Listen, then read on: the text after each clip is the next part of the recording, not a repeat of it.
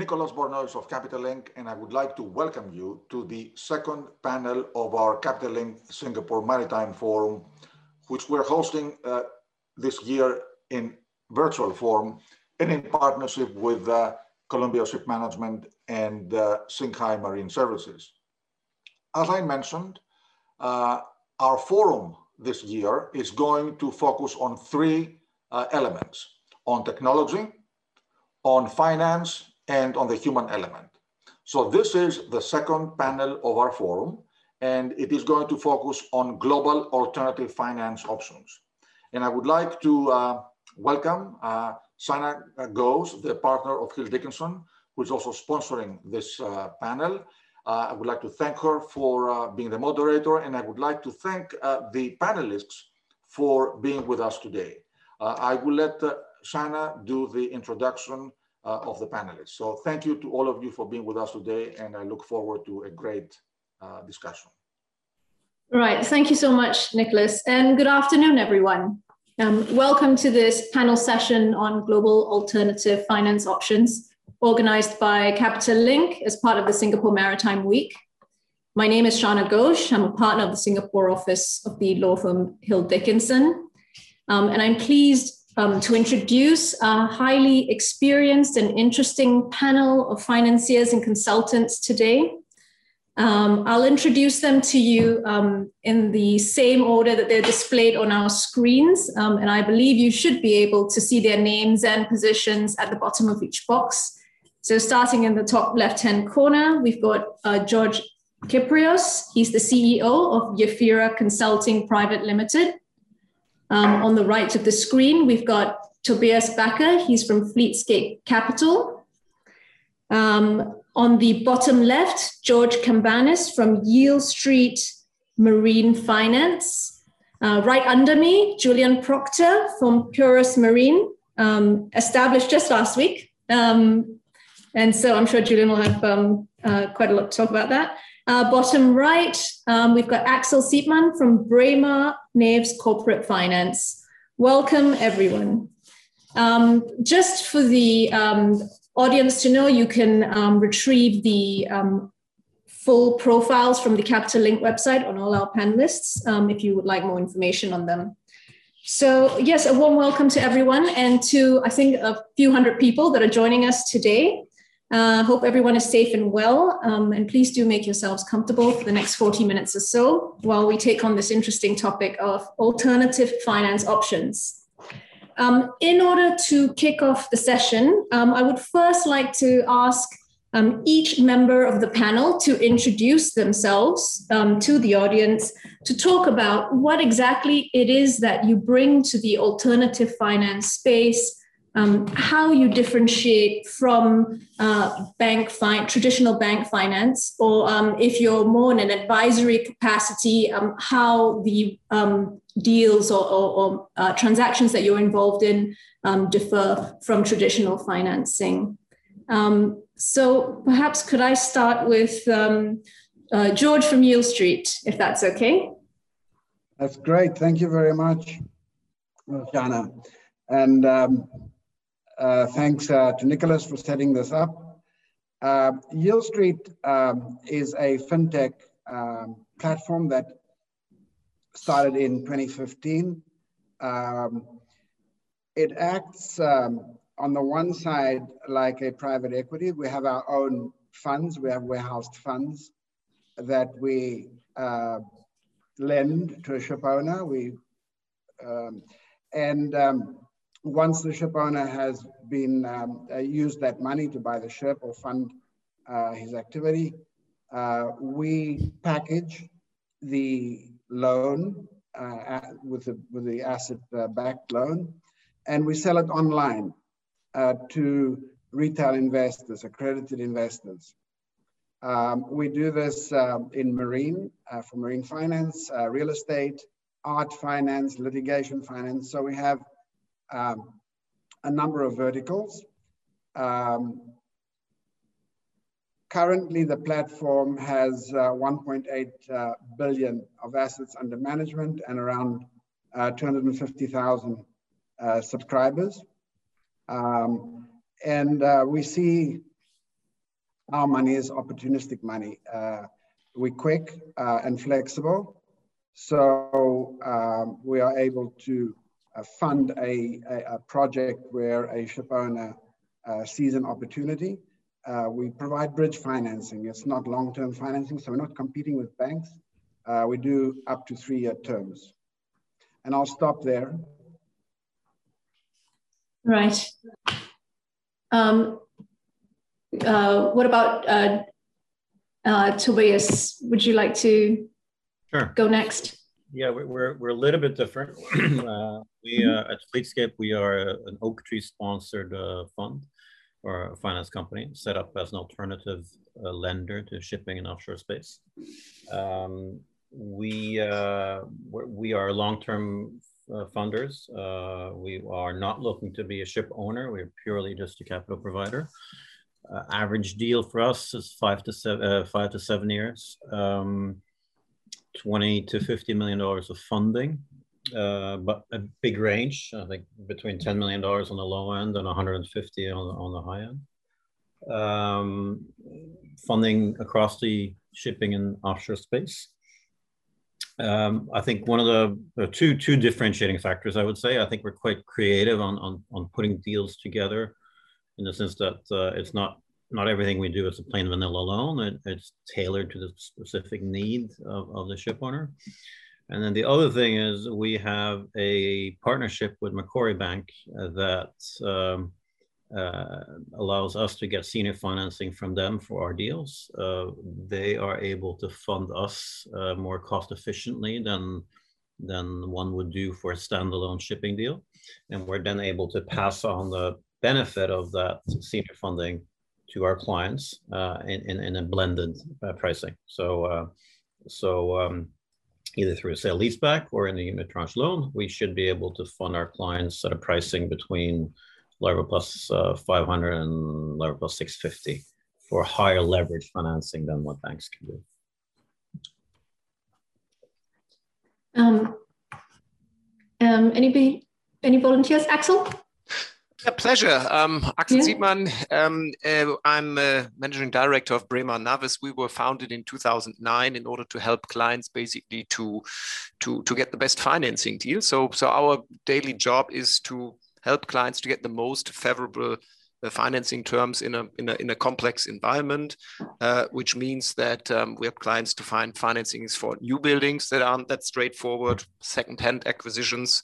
We're particularly strong in a restructuring environment.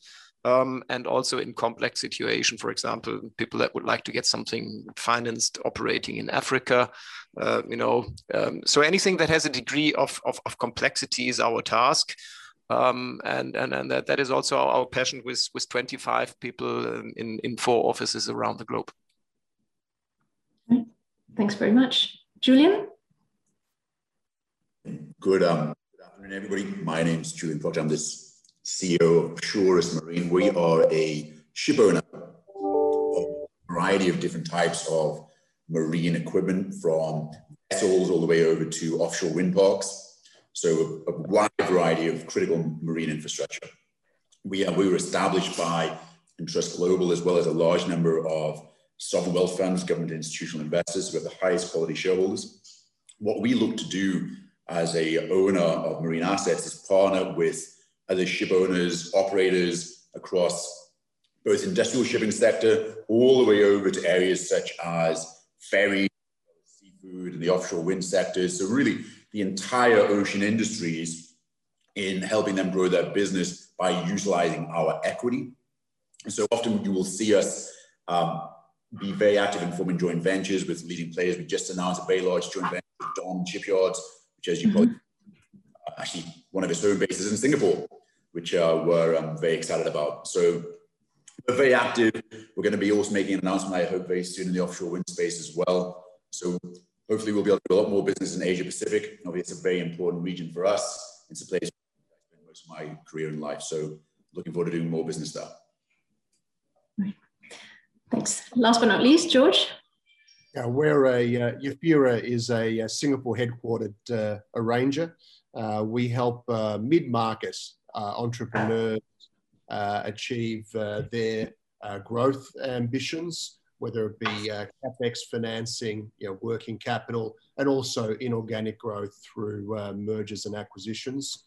Uh, in that role as an arranger, and I actually have been a colleague of uh, Tobias in a previous uh, shop, Icon Capital, so we've we've worked together in the in the past. Um, but in this current context, our job is to really understand um, what capital is available, both locally and globally, uh, understand the, the relevance uh, and increasingly the, the criteria very specific for each group. Tobias outlined his, George also.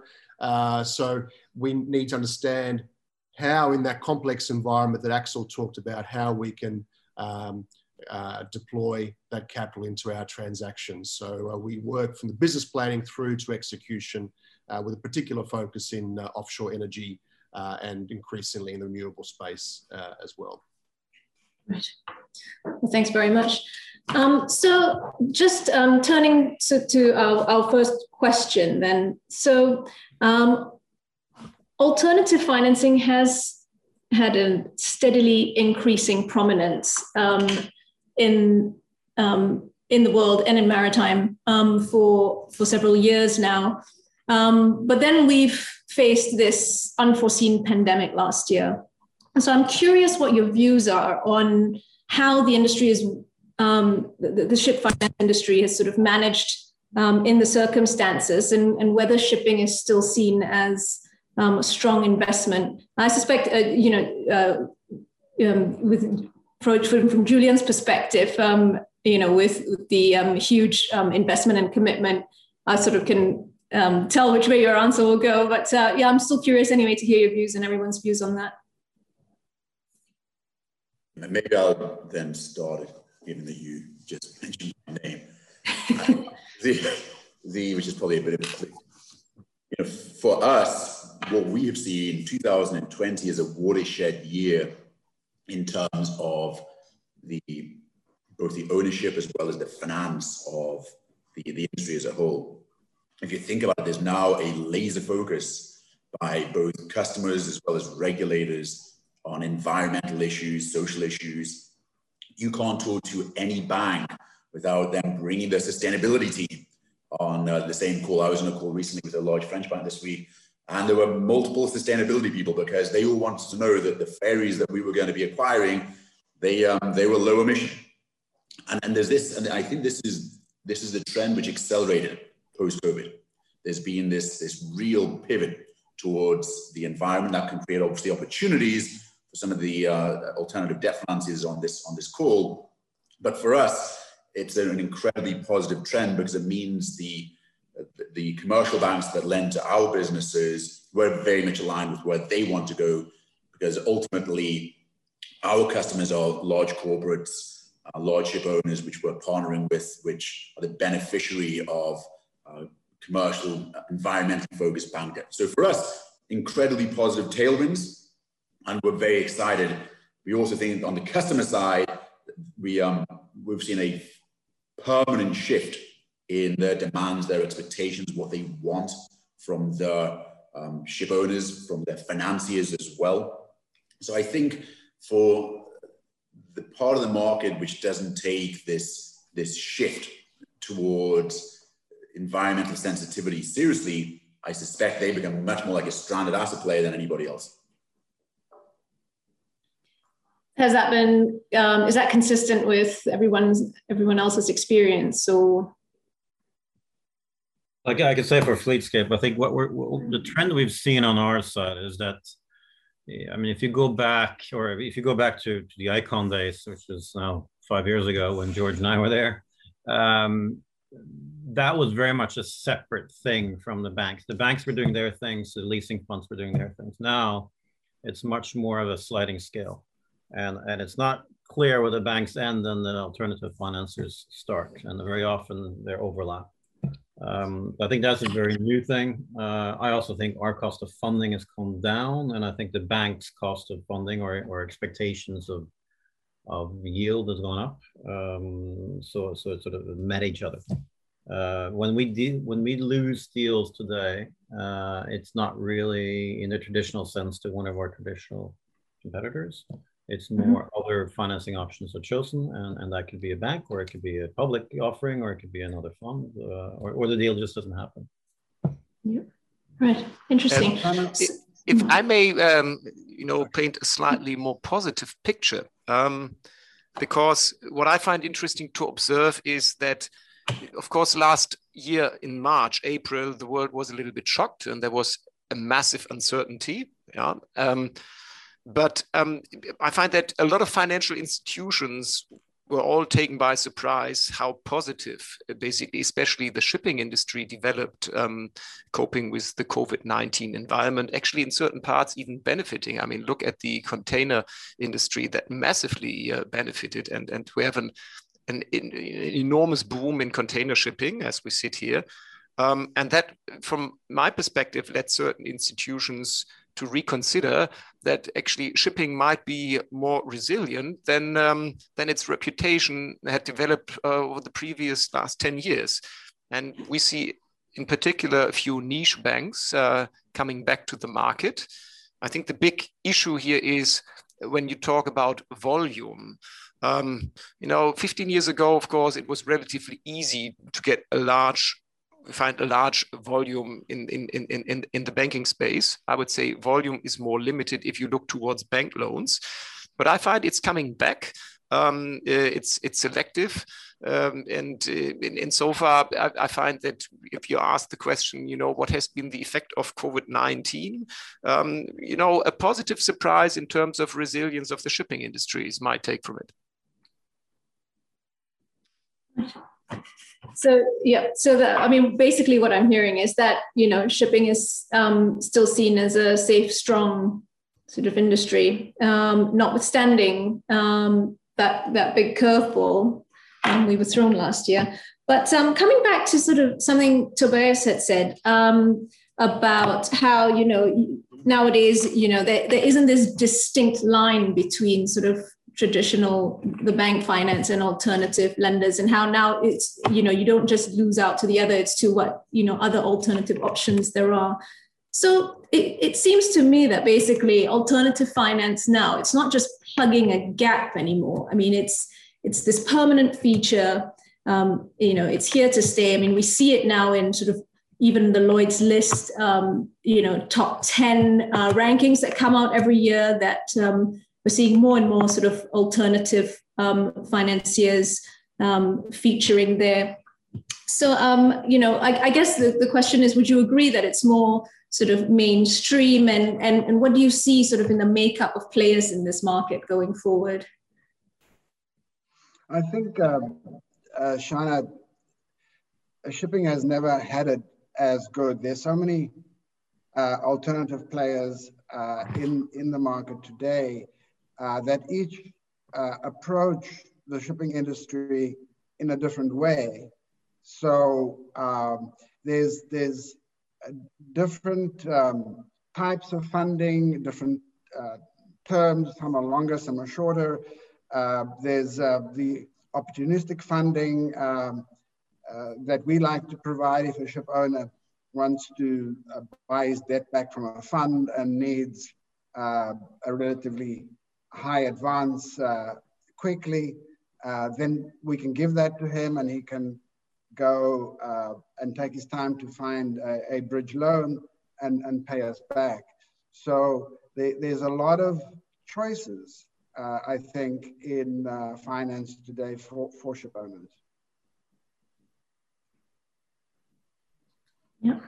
just to follow up on that, I, I, think to some degree, alternative finances still are will still be the filling the gap, if you will, because there is very often an equity need that's not being filled in, in shipping, and and uh, but in, in, a much more of a creative way. It's not it's not it's just not filling the gap. It is more providing a complete solution for projects mm-hmm. that are um, developed. Yeah. And I would also I would also say that the uh, uh, there seems to be an increasing amount of commercial bank debt if you're a really high quality customer. There's no doubt it's never been better. And the terms that some of our partners, shipowner partners, operator partners see are phenomenally, I, I, don't think I've seen since 2004, 2005. I would also um, support Tobias's view that there's a, for product providers like himself, financiers like himself, there's a, there's a, a segment of the industry which is incredibly attractive and both the Tobias's business as well as um, businesses like Entrust's credit business are doing incredibly well. They're doing phenomenal. There's lots of customers for them. But there's a fundamental shortage of equity. If you look at the amount of public issuance in the industry over the last several years, you could count on one hand how many IPOs there have been in the last several years. There is no public equity which is financing shipping, probably outside of uh, places like Japan and China. And that's often driven for very different reasons. So for me, that is the fundamental challenge, which is we know that there's trillions of dollars of capital expenditures which are going to be required over the next decade to rebuild the fleets that we have. We know that the banks are there, the commercial banks are there. We also know that there's, in some cases, alternative financiers. But where does the equity come from? And ultimately, that means you need more people like us to, uh, to fill that gap because there's just not enough equity. And that's really, I think, the message for uh, people here today is uh, if, you, if, you, if, you, need to think about where these big issues are, that's one of them which I would really put a laser light under. Yeah. I don't, I, and just to add, I come from the other extreme, which is the uh, the middle market space, and I think everything that uh, Julian says absolutely correct, and I do share Axel's optimism. But pre-COVID, it wasn't anything to do with COVID. Here in Asia, we saw a wholesale departure of European banks from uh, the market, and if you are BW offshore, or if you're a COSCO, if you were some of the companies that Julian's involved with, no problem, as you said, cheap as ever. Our problem now is that you've lost a number of creative structural people, structuring people from those institutions. And yes, some are coming back in pockets, but for the middle market in Asia, that critical piece of whether it's 30%, 40%, 50% debt at single digit uh, rates to make the overall deal work uh, is actually very tough to get for the small and medium sized market. Sure, that's going to lead us to consolidation issues, but for projects, it's getting very hard. And that's why it's fantastic to hear the sort of things that um, the unitranche structure that Macquarie and uh, and Fleetscape are doing. The challenge for us is a lot of the shipping in, in Asia is offshore energy related everyone is focused on sustainability in those markets and is very focused on renewables. But it's very tough these days to get any sort of financing for offshore energy uh, in the in the again middle market in Asia.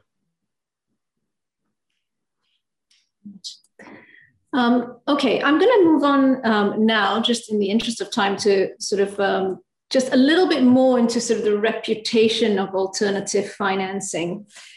Um, is it so traditionally? I guess the view that um, the the market, the industry has of it is um, yes, you have these unique um, structures. Um, you know, it's flexible.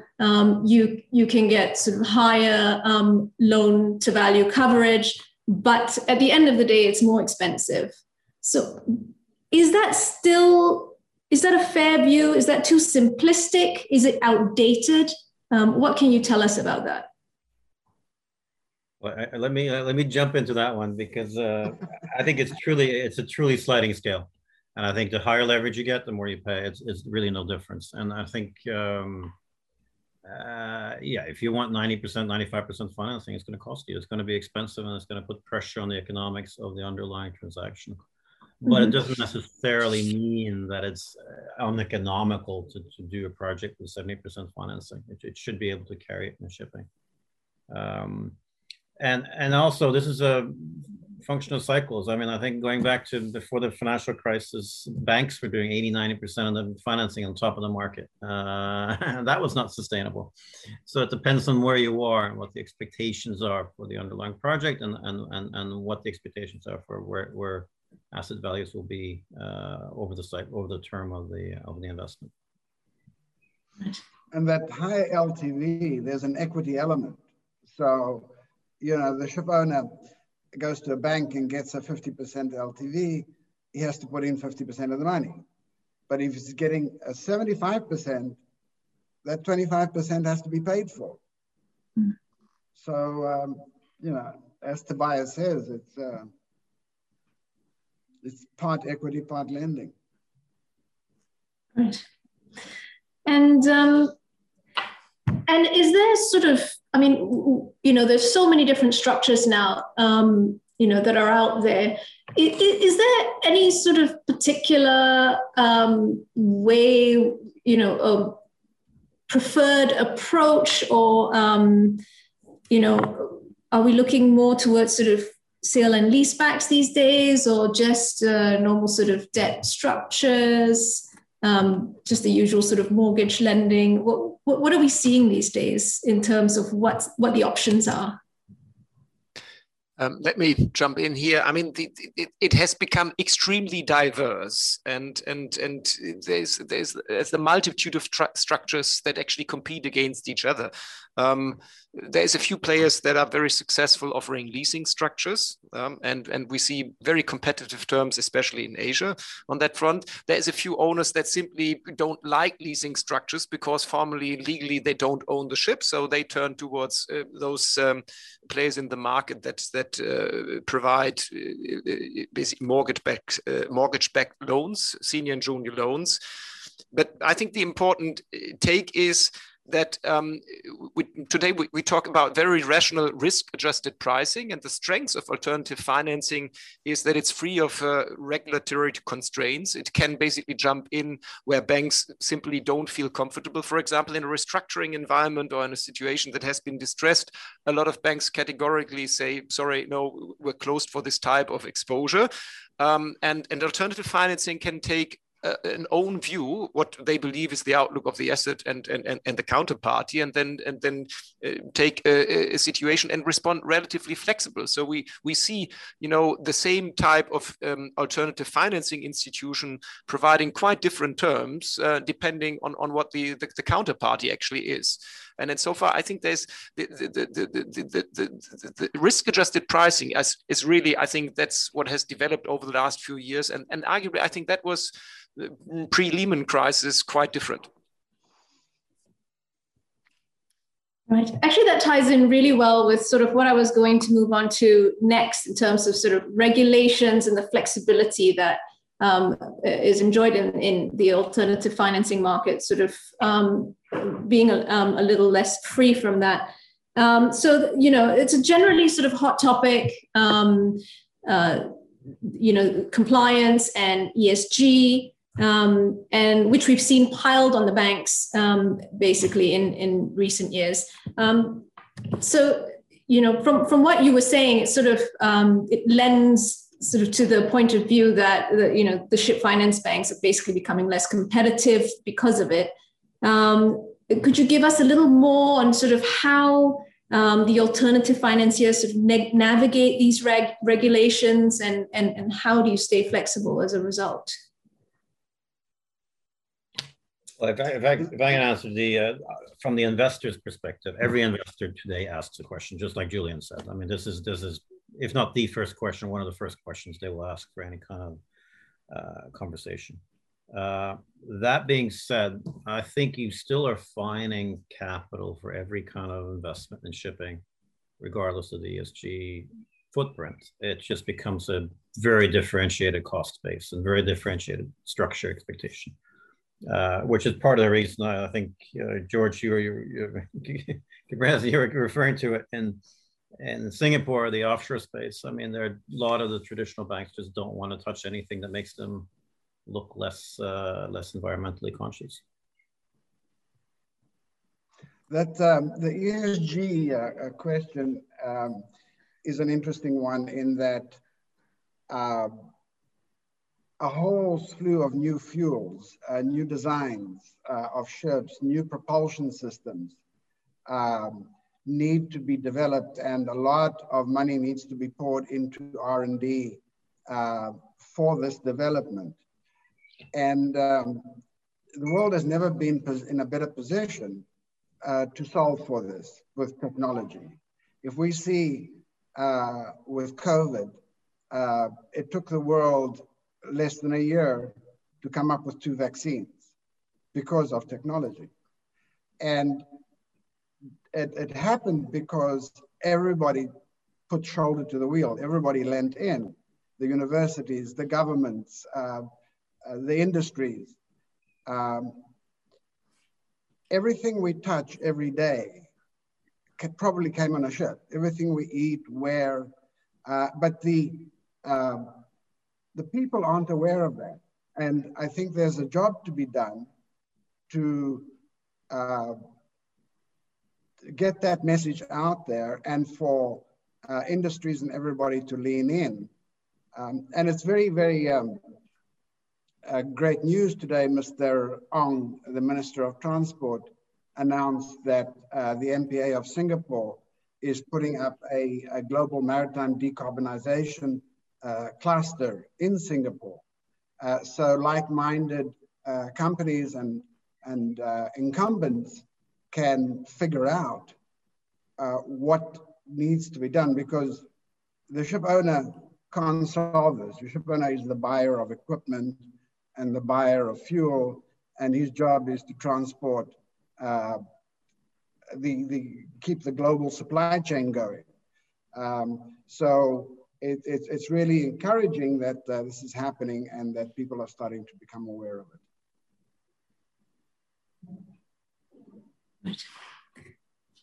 Um, Julian, do you want to add anything? Or, um... I mean, look, my um, my view, as I've said before, was the customers have already shifted. So all of the big customers, whether or not you're Maersk or Rio Tinto or BHP, they are already making it very clear what the ship owners and the ship operators need to do which is increasingly provide low carbon, low carbon vessels, which is, which is what they want. The, the other reality is that the technology is now commercially available. Maersk and uh, people like Trafigura are heavily focused on ammonia fuel systems, uh, which will become available, commercially available in 2024. And if you think about it, that's only 24 months away. So already we will have engine systems which will have the capacity, the capability to ultimately burn zero carbon fuels. Because when you produce ammonia in the right way, obviously there's no C in NH4, which is ammonia, so you've got a clean fuel. So the systems are here today. The, the challenge is how do the, the big companies finance that transition? And ultimately, that's something which we are well, well looking to support. Our entire business, our entire focus is, is really about the energy transition. It's about supporting those uh, big ship owners, those big operators make the move to these those increasingly low carbon fuel systems. but the great news again is we're completely aligned with what they've told us, what the regulators want, they've told us, and the technology is here today. So often when we hear that there's there's uncertainty regarding which direction the uh, the industry is moving, I, I, think we need to just look at uh, the realities, which is uh, the very large players have already made those decisions and they've, they've, signaled it to everybody. It's just that there's a lack, lack of capital, uh, which is uh, prepared to support that in, in, the case of some medium-sized uh, ship owners and operators.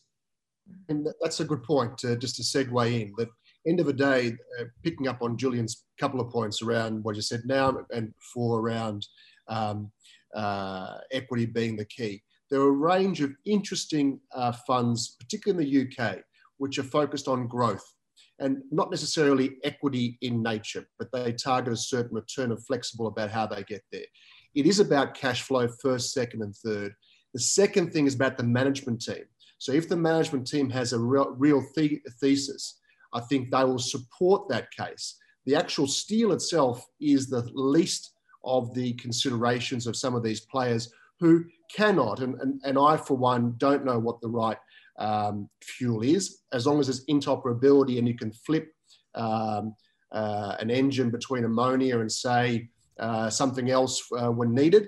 Uh, I guess that's a flexibility. So there are a lot of capital out there, equity and non-equity, which are focused on both ESG solutions, but also supporting good business ideas. I think that the message is positive. I guess from an Asian perspective, being here in Singapore, we need more things like um, uh, Clifford Capital, which has been specifically set up to help long-term developments, has a Singapore element, um, and, and things of that nature to fill uh, the absence of certain senior uh, debt and try and encourage some of the innovation that you really see in America, Germany, and uh, the UK to be based here for particularly around that debt component because we have very good equity people uh, in Hong Kong and other places. It's just that I think the key for us in Singapore is, is getting that debt, which I don't see as being competition uh, from uh, alternative equity. It is a complementary nature to achieve the results that our clients want. If, if you are... Way, sorry, Axel, I didn't mean to cut across you. Just one point beforehand on George. This is a phenomenal opportunity for Singapore to really take a leadership when it comes to green finance. Hmm.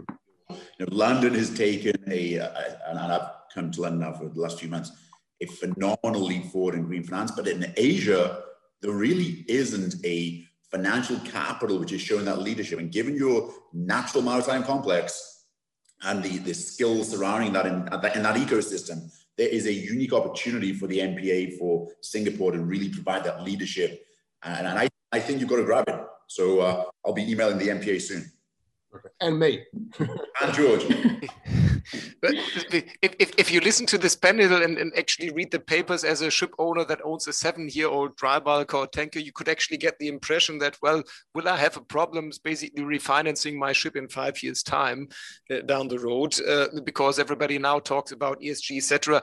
And let me ease the concerns. I'm deeply convinced, yes, it will be no problem actually even finding, you know, uh, bank financing for this type of exercise simply because what we're talking now about concerning ESG and future propulsion system, you know, that's the innovative part of the market.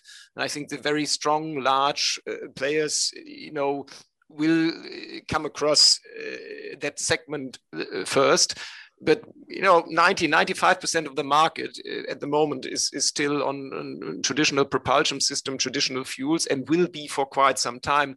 The biggest gain besides will most probably come you know in terms of um, carbon emissions from from simply from slow steaming. Um, and in so far you know when we talk about alternative financing I would say it might actually even be an opportunity for alternative financing to support, uh, you know, traditional ship owners um, to refinance uh, the assets. Uh, should banks actually move um, out of uh, the sector of financing traditionally um, fuel ships, which I, at the moment, I must say, I doubt, despite the fact that it's a very positive development that a lot of investment thought goes into how to reduce carbon emission, develop new fuels, and actually build new ships. That will be no doubt a massive opportunity going forward. But let's not forget, most of the people that actually watch this panel most likely still own a traditional ship, and they shouldn't be afraid. I mean, just to just to follow up on that, Axel, I think yes, the money will be there five years from now. Uh, we will certainly be lending to traditional ships five years from now, but there will be a clear differentiation on pricing and, and structure. And that's not necessarily because uh, funds such as ourselves or others treat it differently. It, it, it's a function of how we fund ourselves. And when banks looks at us, look at us, it's no different than their conversation with the shipping company. They will give, they will have one set of parameters for environmentally friendly assets and one set of parameters for traditional assets uh, whether it's directly with the shipping company or directly with somebody like Fleetscape that we then pass on to our clients again. So I think that that gap, there is a gap today between more fuel efficient ships and less fuel efficient ships. That gap will continue to grow. But the capital will be there. That that I that I agree with. The capital will be there. Correct. Um, right. I, I did have one last question, but I also got um, a message saying we had two minutes left one minute ago. So um, I'm maybe I'll just um, quickly ask it, and you can just give me some buzzwords um, before we end. Um, just in terms of the future, um, how, you know, what, what are we concerned about? What um, what what are the what are the uncertainties or, or, or the threats? could you just you know, maybe just yeah, in a few words, tell us what you think they are. What does the new normal really look like?